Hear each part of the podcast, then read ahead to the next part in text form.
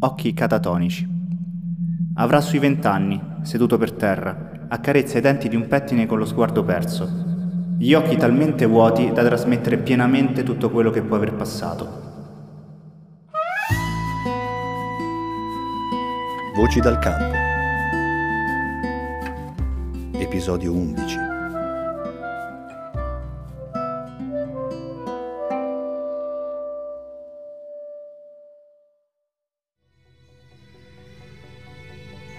Questo è il racconto di Yarin Trotta del Vecchio, uno dei giovani fotografi vincitori del contest Storie di Umanità, fotografi per Medici Senza Frontiere.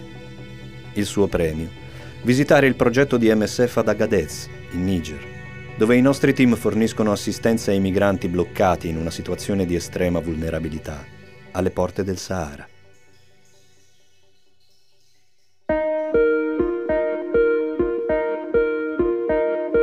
Una landa, infinita e desolata, terra di coraggiosi avventurieri e nomadi misteriosi.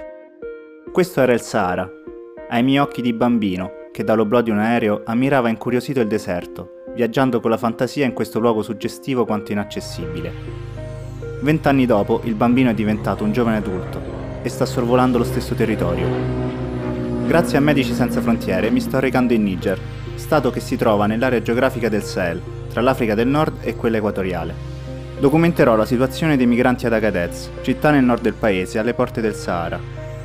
Agadez è il centro di un complesso insieme di politiche di controllo della migrazione e le persone che vi restano bloccate sono sempre più esposte a violenze e insicurezza. Si tratta di una città nel deserto, un agglomerato di case fatte di terra in mezzo alla desolazione. Recenti dati stimano che a partire dal 1920 la superficie del Sahara sia aumentata del 10% progredendo di 15.000 km2 all'anno, principalmente a causa del cambiamento climatico. Appena arrivati, con Peppe, multimedia content manager di Medici Senza Frontiere Italia, che è con me in questa missione, ci rechiamo presso l'ufficio MSF per un meeting formativo sulla situazione migratoria. Rimango stupito nello scoprire che la rotta per molte persone che tentano di arrivare in Europa, passando per il Nord Africa, non è tanto una linea retta, quanto un cerchio, il punto di partenza e di arrivo sono rappresentati dallo stesso luogo, Agadez.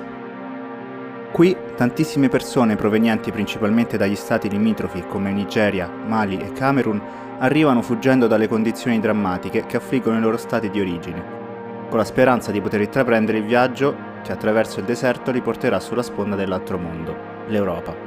Qui fiumi di persone confluiscono per affrontare il mare di sabbia del Sahara, affidandosi a trafficanti di esseri umani e sottoponendosi a numerosi rischi che vanno dalla varia dei mezzi di trasporto alle rapine dei banditi del deserto.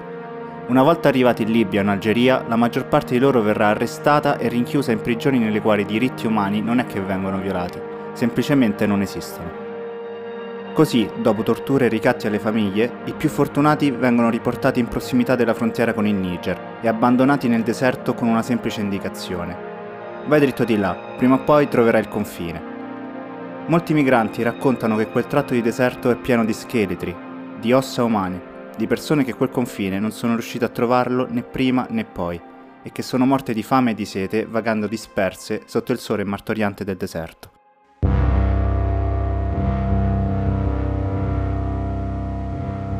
L'impatto emotivo della formazione è come uno schiaffo che mi sveglia e fa sembrare carta straccia tutte le pagine studiate sulla migrazione. Sto per guardare queste persone negli occhi.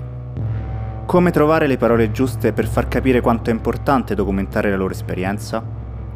E dall'altro lato, come rappresentare con la fotografia tutto quello che mi è stato appena illustrato e che le persone hanno vissuto sulla loro pelle? Il primo incontro è con un gruppo di quattro ragazzi che si presenta davanti ai cancelli dell'ufficio MSF, chiedendo aiuto. Visibilmente provati, uno di loro porta un giaccone malconcio.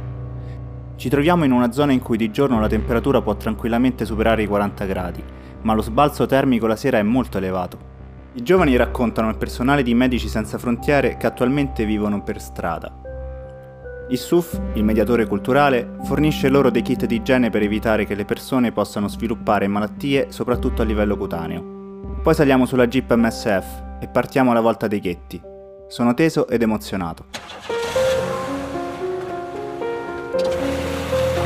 Appena arrivato, mi rendo conto di come la concezione di ghetto qui ad Agadez sia diversa rispetto a quella che avevo immaginato. Qui si può dire che i ghetti siano diffusi. Piccole case di terra in cui risiedono i migranti, sparse per tutta la città. Veniamo accolti in una piccola dimora da quattro ragazzi. Uno di loro, Mike, viene dalla Nigeria e come la maggior parte delle persone qui è passato per il deserto, per la prigionia in Libia ed ora si ritrova ad Agadez. Sono mentalmente confuso. Qui non ho niente. Non ho cibo, non ho lavoro. Non posso tornare nel mio paese. È orribile. Qui non c'è speranza. Anche Robert condivide la stessa storia e le stesse sensazioni. Ex maestro di scuola elementare che educava bambini in Nigeria con lo scopo di prepararli a un futuro migliore, ora al futuro non crede più. Ad Agadez futuro non c'è, c'è solo eterna attesa, vissuta in un oblio di vento e di sabbia. Dopo aver scattato qualche foto, quasi sempre senza che i migranti fossero riconoscibili perché molti di loro temono ancora ritorsioni verso le famiglie, ci dirigiamo verso un secondo ghetto. Le persone che ci attendono questa volta sono molte di più e variano da ragazzi di 20 anni a uomini di 30-35 anni. Nonostante molti vogliano rimanere anonimi, mi colpisce la voglia che quasi tutti hanno di condividere la loro esperienza. Ehi, sono qui, ti voglio raccontare la mia storia. Torniamo nel compound provati, con molte emozioni in corpo, ma con poche parole che possono riuscire a dar voce a quello che stiamo sentendo. Sono turbato dal retrogusto amaro dell'ironia della sorte, che ha negato a tutte le persone incontrate l'accesso all'Europa e che poi, paradossalmente, gliel'ha portata a domicilio. Perché in quei pochi minuti che siamo stati nei ghetti, per i migranti, io e Peppe anche questo abbiamo rappresentato. Il sogno irraggiungibile che li guardava in faccia a 20 cm di distanza.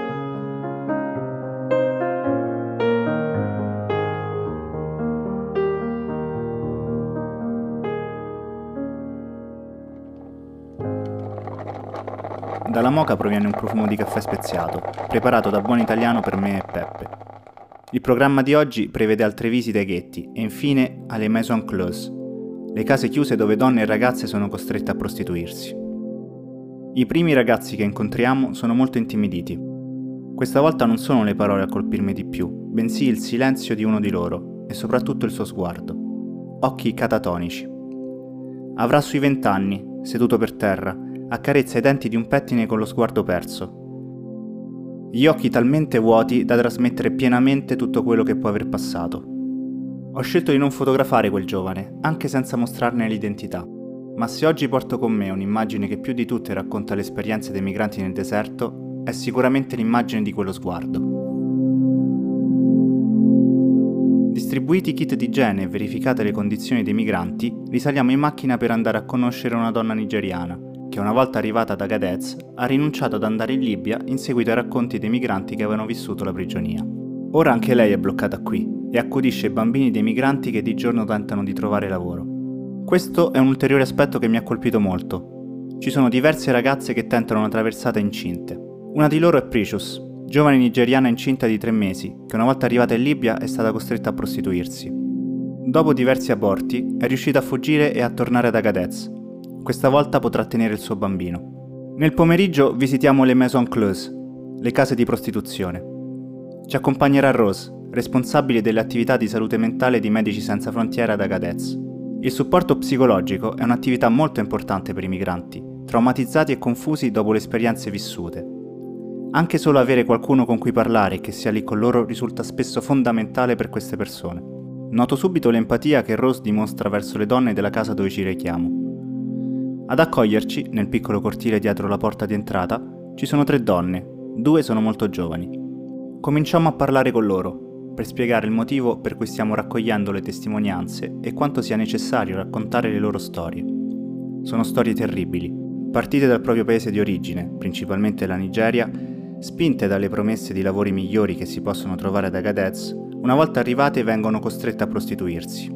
Ogni giorno tentano di racimolare soldi per poter tornare a casa, ma quasi tutte le notti i militari e la polizia scavalcano i muri di cinta, le violentano, le picchiano e successivamente rubano tutti i loro risparmi.